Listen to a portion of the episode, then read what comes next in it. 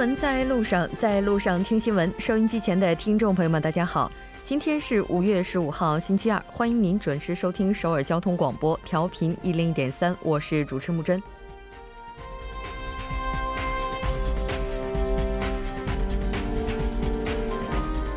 四十多天来一直开门歇业的韩国国会，面对各项亟待磋商的国政，日益临近的地方选举，终于在昨天召开了本会议，并商定于五幺八光州民主化运动当天，同时处理追加预算案与德鲁王事件特检。今天，和平党院内代表表示，追加预算案的审核至少需要两周，仅剩四天的时间过于仓促。韩国党八日也曾反对在六日后的十四日启动日程。民主党虽然珍惜得之不易的协商成果，但预算关系国计民生，讨论仍在继续。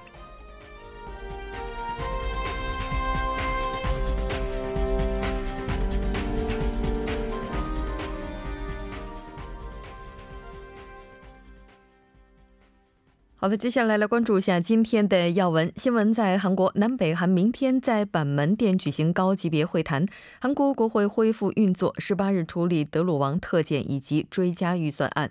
半岛之外，陆康表示十分赞赏美方对中兴公司问题的积极表态。美国签使馆将反美示威推向高潮，加沙现血腥一日。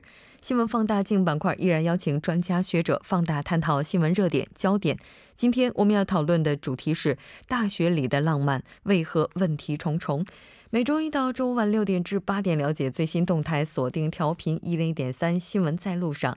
稍后是广告时间，广告过后马上回来。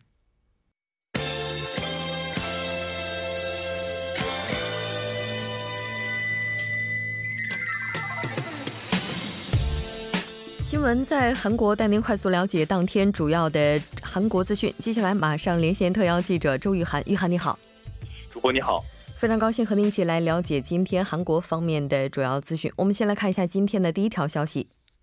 好的，第一条是南北韩明天在板门店举行高级别会谈。嗯，那我们看一下这次双方都有谁会出席。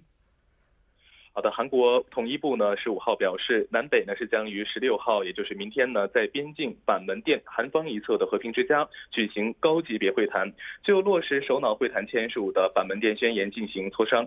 据统一部介绍，北韩代表团呢是共五人，由祖国和平统一委员会委员长李善权担任团长，成员还包括铁道省副相金润革、体育省副相原籍有。祖国和平统一委员会副委员长朴永一、民族经济合作委员会副委员长朴明哲。此外呢，北韩还是派出了随行人员、工作人员、记者等二十五人啊，二十九人。那么韩方代表团呢，是由统一部赵明呃统一部的长官赵明军等五人组成。主播，嗯，是的，从人员构成上也几乎可以猜测到议题将包括哪些内容。那我们来看一下。是的，那么韩方呢是首先于八号呢向北韩提议十四号举行高级别的会谈，北韩呢也是做出了回应，并提议十六号举行会谈。韩方呢是接受了北韩的提议。这将是四月二十七号韩国总统文在寅和北韩国务委员长郑恩举行首脑会谈，并发布板门店宣言之后呢，南北韩的呃再次举行开会啊讨论这样一个后续的程序。那么观测认为呢，南北高级别会谈的主要议题呢是有定于五月举行的将军。级的军事会谈举行红十字会会谈，推进八幺五的。呃，离散家属团聚活动在开城地区设立南北共同联络事事务所，呃，联合举办六幺五宣言纪念活动，举行体育会谈，讨论共同参加雅加达亚亚运会等内容。呃，由于呢，北韩代表团中呢是包括了铁道省的副相和经济和民族经济合作委员会的副委员长，双方呢还可能讨论连接南北铁路等经济合作事宜。主播，嗯，是的，没错。随着南北韩之间关系的改善，各项合作也是开始逐渐提。上了日程，这条了解到这里，我们再来看一下，昨天在国会上通过的，在十八日处理德鲁王特件以及追加预算案的这条相关报道。是的，那么韩国朝野呢，昨天也就是十四号呢，就本月呃十八号周五，同时处理德鲁王特检和追加预算案呢，是达成了一致。国会呢是自上月二号起开始的长达四十二天的一个混乱局面呢告一段落，正式步入一个正常化的局面。呃，共同民主党洪永标、自由韩国党金圣泰、正未来党金东哲、正义党卢惠灿等朝野各党派院内代表呢，当天是在国会呢向媒体记者发布了上述的呃内容和语境结果。金生泰就表示呢，朝野各党派是通过交涉团体协商，决定呢于本月的十八号周五同时处理德鲁王特检和追加预算案。国会呢是于今天，也就是十五号恢复正常的运作。其中呢，有关德鲁王特检的名称呢是为为查明非法网络呃非法网络留言造假事件真相的特别检察官任命等相关法案。此前在野党主张的民主党党员的一词呢是被删除。主播，嗯，是的，没错。刚才我们在开场的时候也提到了，虽然说这一次朝野之间协议的达成应该说是来之不易的，但是呢，现在朝野各方对于达成的这一时间点呢，再次表示了质疑，认为过于仓促呢。稍后结果会是怎样，我们也会不断的关注。那再来看一下接下来特检的话，检察官的推荐方式是怎样的？是的，那么特别检察官的推荐方式呢，是为大韩律师协会呢是推举四人，并通过三个在野党的交涉团体的商议呢，向总统推举两名人选，总统负责任命其中一人。此前民主党提出的否决权呢，并未包含在内。那么搜查的内容呢，也包括德鲁王与之相关的团体会员是否有违法造假行为，调查过程当认定为嫌犯罪嫌疑人的相关人员是否有违法行为，德鲁王是否涉及非法资金以的行为，以及调查过程当中。的其他相关案件等行为，根据国会正常化的一个相关协议呢，国会是将正式的处理参与六月韩国地方选举的议员辞呈。随着国会恢复正常运作呢，两保守在野党呢也将参加这个会议并表决。那么同时呢，共同民主党洪永标、自由韩国党金圣泰、正未来党金东哲、正义议员联盟卢惠灿呢也是呃。等院内代表呢是今天参加了由国会议长丁世军主持召开的会议，商讨国会恢复运作之后的一些后续问题。同时呢，这个国呃国务总理李洛渊呢也是在今天下午呢在国国会举行了施政演说，呼吁国会尽快通过促进就业的追加预算案。主播，嗯，那这条了解到这儿，我们再来看一下下一条消息。好的，下一条是韩国外交部强烈敦促日本撤回独岛主权主张。嗯，是的。那我们来看一下日本方面，他的评论当中到底提到了哪些相关内容。好的，韩国外交部发言人十五号发表评论，强烈抗议日本政府当天向内阁会议提交主张独岛主权的二零一八年版外交蓝皮书，强烈敦促日方立即撤回相关主张，并召并召见了日本驻韩国公使表示抗议。那么评论称呢，日本对韩国对日方的主张不屑一顾，无论是从历史、地理还是国际法角度来看，独岛都是不容置疑的韩国固有领土。韩方重申，日方此举呢是对独岛是。韩国固有领土这一事实不会造成任何的影响，韩方呢将会坚决的应对日本在独岛问题上的任何挑衅行为。评论还指出呢，日方应认认识到，重复对韩国领土独岛提出不正当的谬论主张，对构建面向未来的韩日关系没有任何帮助。主播，嗯，是的，当然我们也了解到，在今天的时候，韩方也是正式向日方提起了抗议。是这样的，韩国外交部东亚局的局长金荣吉呢，当天上午十点半呢，是召见啊日本驻韩国大使馆总括公使水调光一表示抗议。那么水调光一并未对记者提出的主张呃独岛主权、韩日合作重要性等问题做出任何回答。另外呢，韩国政府呢是在当天发布的外交蓝皮书中宣称，日本海也就是韩国东海是国际上公认的唯一名称，并删去韩国是日本。共享战略利益的重要邻国，这一韩日的一个表关系的一个表述。那么就在上个月呢，韩日就围绕着这个呃独岛主权问题呢展开了博弈。韩国外长康京和呢在本呃在四月十一号在首尔举行的韩日外长会谈中呢就明确表示呢，呃韩国是不接受日方方对。独岛主权归属的任何主张。外交部表示呢，河野太郎在会谈上表明了日方有慰安妇协议和独岛问题的立场。康金和呢也就慰安妇问题表明了韩方立场，并明确的表示韩国呢是不接受日方对呃独岛主权归属的任何主张。主播，嗯，是的，没错，在领土问题上，对于每个国家而言都是绝不会做出任何让步的。那这条了解到这里。随着五幺八光州民主化运动的临近呢，我们看到了前总统全斗焕他的回忆录也是在有关方的这个支持下计划出版，但是我们看到法院这边是受理了相关的这个案件，来看一下具体的情况。是的，那么光州地方法院呢，今天就表示呢，法院是受理了五幺八纪念财团提交的禁止发行韩国前总统全斗焕回忆录的一个申请。法院认为呢，全斗焕回忆录中呢是存在虚假事实，并有损五幺八。相关人士的这个名誉之嫌，法院表示呢，回忆录当中的袭击光州监狱、秘密埋葬等四十余处历史节点当中呢，有三十六处是与历史不符的。如果不删除回忆录内呃内的相关的一些虚假事实呢，则无法出版相关的图书。那么就在本月三号呢，全斗焕是因涉嫌损害五幺八民主化啊运动牺牲者及遗属的名誉呢，被检方不补直诉。主播，嗯，是的，没错。我们也了解到，警方此前也要求他本人以嫌疑人的身份来接受调查，但是全斗焕前总统都予以拒绝。好的，非常感谢今天玉涵带来的这一期连线，我们下期再见。再见。稍后来关注一下这一时段的路况、交通以及天气信息。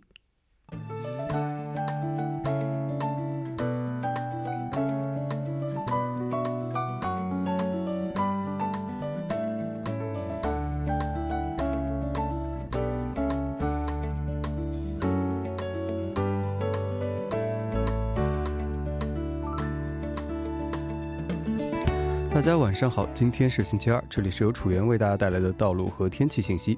现在是晚间六点十三分，让我们来关注一下这一时段的路况信息。在内部循环路成山大桥至圣水大桥方向，稍过红之门隧道的一车道上面，之前发生了私家车和公交车之间的追尾事故，目前已经得到了及时的处理。不过受事故余波的影响，截止到延禧高速入口的位置，道路拥堵。相反方向，越谷高速入口至红恩高速入口的路段，由于车流的增加，道路拥堵严重。下一则路况来自于江边北路日山方向，蚕市大桥至永东大桥、东湖大桥至杨花大桥路段，由于晚高峰的关系，交通拥堵。相反方向，城山大桥至杨花大桥、西江大桥至永东大桥路段，由于车流的汇集，出现了交通停滞。接下来是在首尔外部循环高速公路板桥至日山方向。水里隧道附近的二车道，目前是因为有一辆私家车发生了故障，导致该路段约三公里的区间拥堵严重。相同方向，始兴进出口至松内进出口路段，由于车流的增加，出现了停滞。相反方向，自由路分岔口至金浦收费站、开阳进出口至松内进出口路段，由于车流的汇集，出现了车行缓慢。还请各位车主朋友们参考以上信息，注意安全驾驶。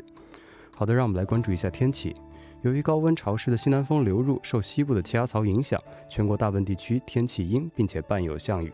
降雨云层由东向西缓慢移动，预计中部中心地区的降雨量较大。来关注一下首尔市未来二十四小时的天气情况：今天晚间至明天凌晨阴有小雨，最低气温二十度；明天白天阴有小雨，最高气温二十四度。好的，以上就是这一时段的道路和天气信息，我们稍后再见。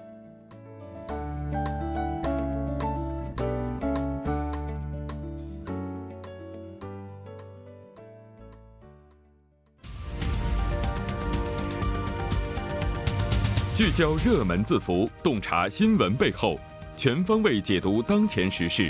新闻字符，聚焦热门字符，解读新闻背后。接下来马上请出栏目嘉宾音乐，音乐你好，你好，主播，大家晚上好。非常高兴和音乐一起来了解今天的新闻字符。今天的新闻字符和今天这个节日有关。对，大家想必都知道，今天是韩国的教师节嘛。但是今天带来的主题呢是并不轻松的教师节。嗯，因为今年的话也是金英兰法实施之后的第二个教师节。对，那在这里呢也再次给大家科普一下，想必大家也应该有所耳闻。那么按照法律的内容呢，是从这个去年就开始了，就禁止学生在教师节当天呢这个送任何的礼物啊，包括这个送花啊、康乃馨呢，甚至卡片都不行，所以只能有这个学生代表可以象征性的送一下。所以这个呢，可能也引起了大家一个这个疑问：我们究竟能在教师节做点什么？我看有的人还有这个写帖子的，能不能为教师送唱首歌呀？这样的算不算这个法律的允许范围内？这样等等也都是有的。嗯，对。我印象当中啊，在金英兰法师之之前，就有一位朋友啊，他每到了这个时间点就开始发愁，给自己正在上幼儿园的小朋友的老师，应该要准备什么样的礼物，其实非常的头疼一件事情。是的，那金英兰法颁布实施之后，应该说也是给家长们减了不少的负吧。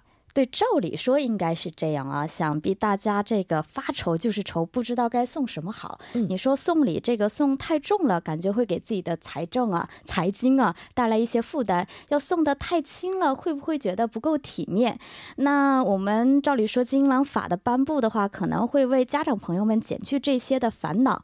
但是哈，我们感觉可能这个习惯并不是一时之间能够改变的，特别是我们说韩国人这个韩民族也是特别重视这个情嘛，这个层，所以这个过节送礼的文化呢，还真的别说一个法律颁布了，就不是那么容易就可以断的。那也是有一个这个家里上托儿所，大概三岁孩子的主妇 A 某呢，他就是这么说的。他说他为了迎接这个教师节呀，他是给这个保育的老师啊送了一个相当于五万韩元的化妆品和这个亲笔写的这个书信。那他同时呢也给学校的这个校车司机啊、托儿所的这个司机啊，还有这个厨师送去了这些卡感谢的卡片呢，还有小蛋糕。你想想，一时间要给三个人准备，其实这个费用啊确实也不少。但是呢，考虑到这些人呢都是围绕孩子的生活呀、安全呐，包括这个食品卫生，所以他觉得这个钱花的值。那你想想，毕竟其他孩子的父母都这么做嘛，你说万一自己不送了，这个孩子在托儿所遭到什么不公正的待遇，感觉也不太好。所以呢，除非是托儿所他自己发布这种禁止送礼的公文，所以他还是觉得每年还是会考虑并且准备这些礼物的。也就是说，在这个孩子离开托儿所之前，妈妈每一个教师节还是要去发这些筹。是的，那这个托儿所的老师他。不在金英兰法所限制的范围之内吗？对，这可能大家会有一点小小的误区哦。因为托儿所跟幼儿园的话，在韩国的法律当中，它是不属于一个范畴。我们说这个幼儿园呢，它是隶属于这个幼儿教育法。那么一六年九月，韩国颁布的金英兰法呢，是面对的，比如说是呃受限于小中等教育法，还有这个高等教育法以及幼儿教育法，在这些法律内的这些教师为对象的。其实简单来说，就是适用于幼。园教室、小初高的班主任和客人老师，为什么呢？因为这些老师们他们是担当学生的这些在校的一些评价呀，还有他的表现，也就怕就怕。这一天我们送礼物会影响到，哎，教师对学生的一个比较公正的这样的一个待遇。但是这里面就要说到托儿所的老师了，他是不属于幼儿教育法的，他是属于这种婴幼儿保护法。哦，对他不是教育的权限，他是保护这种哺育的这样的一个权限，所以他的隶属单位是保育机构，所以他就是。不属于这个金兰法的这样的一个对象了。当然有一个是例外的，就是说你这个托儿所呢是由政府这个预算支援的这种托儿所呢，它是还是属于金兰法的这个管辖范围的。当然，其实政府最最开始的时候也是考虑过，是不是应该把托儿所的老师也放到也算作金兰法的这个管辖范围内。那最后呢是决定了，就是说这个托儿所的法人代表。他是算的，但是托儿所的老师是除外的，所以就说学生啊，托儿这个家长朋友们给托儿所老师送点小礼物，这个并不属于违法的行为。嗯，但是前提条件是小礼物，对小礼物。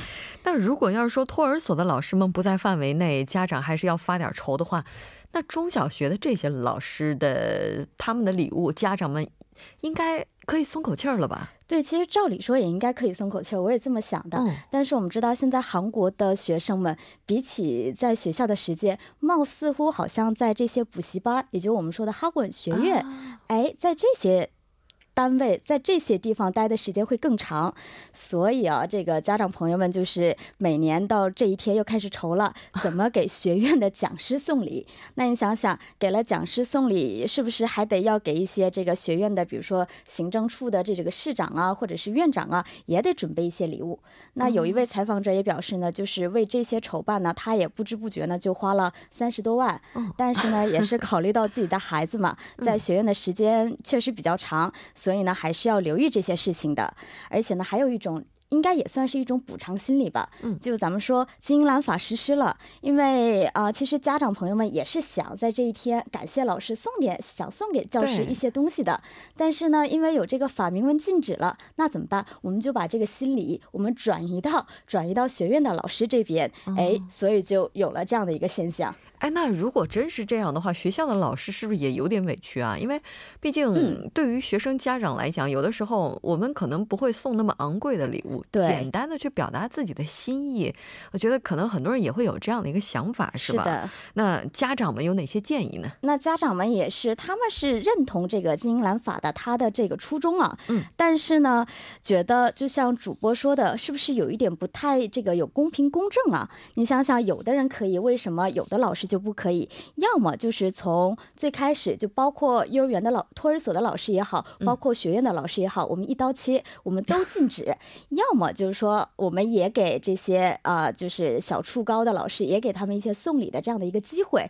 毕竟一年下来，教师们其实在自己各自的岗位工作也是蛮辛苦的。我们只是想表达一下自己的感激之情，仅此而已。嗯，也就是说，在这个问题上，我们也是要保持公正公平的原则哈。就事论事的原则，但是不管怎么样，在这样一个对于天下的教师来讲，应该因为这个节日是韩国的哈，对于韩国的教师来讲，这个特殊的日子里，那有的时候可能真的是需要这么一份温暖。如果不能送礼的话，也建议您拿起手机发条短信或者打个电话。是的，非常感谢影月带来今天的这一期节目，我们下期再见。好的，我们明天再见。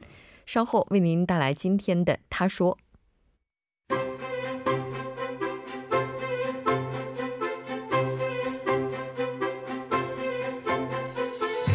新闻在路上，在路上听新闻。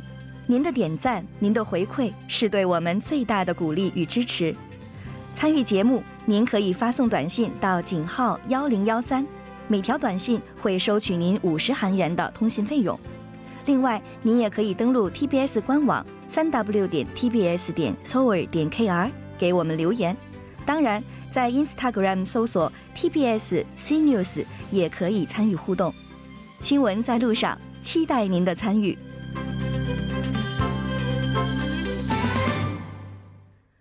好的，欢迎回来听他说评舆论内外。接下来马上连线特邀嘉宾，来自首尔 Digital 大学的郑明书教授。郑教授你好，主持人你好，听众朋友大家好，我是首尔 Digital 大学的郑明书，非常高兴和郑教授一起来了解今天的他说。首先还是先来看一下今天您为大家带来的语录是什么。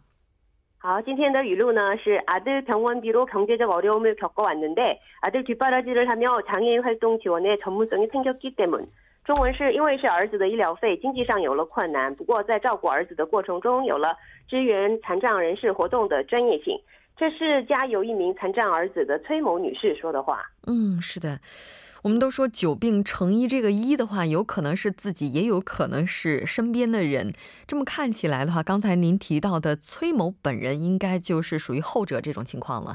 是是，这位崔某女士呢，她今年五十五岁，她家有一个。残障儿子，那么她的儿子今年二十四岁，是脑病变一级成长障碍二级。这位崔女士从六年前开始呢，从事支援残障人士活动的工作者。在工作之前，因为儿子的医医疗费，家境不是很好。不过在照顾儿子的过程中，对支援残障人士活动有了专业性。她一天工作六个小时，每周五天，在她住的公寓社区里呢，照顾邻居金女士十六岁的儿子。政府每个月给崔女士七十到八十万韩元的补贴。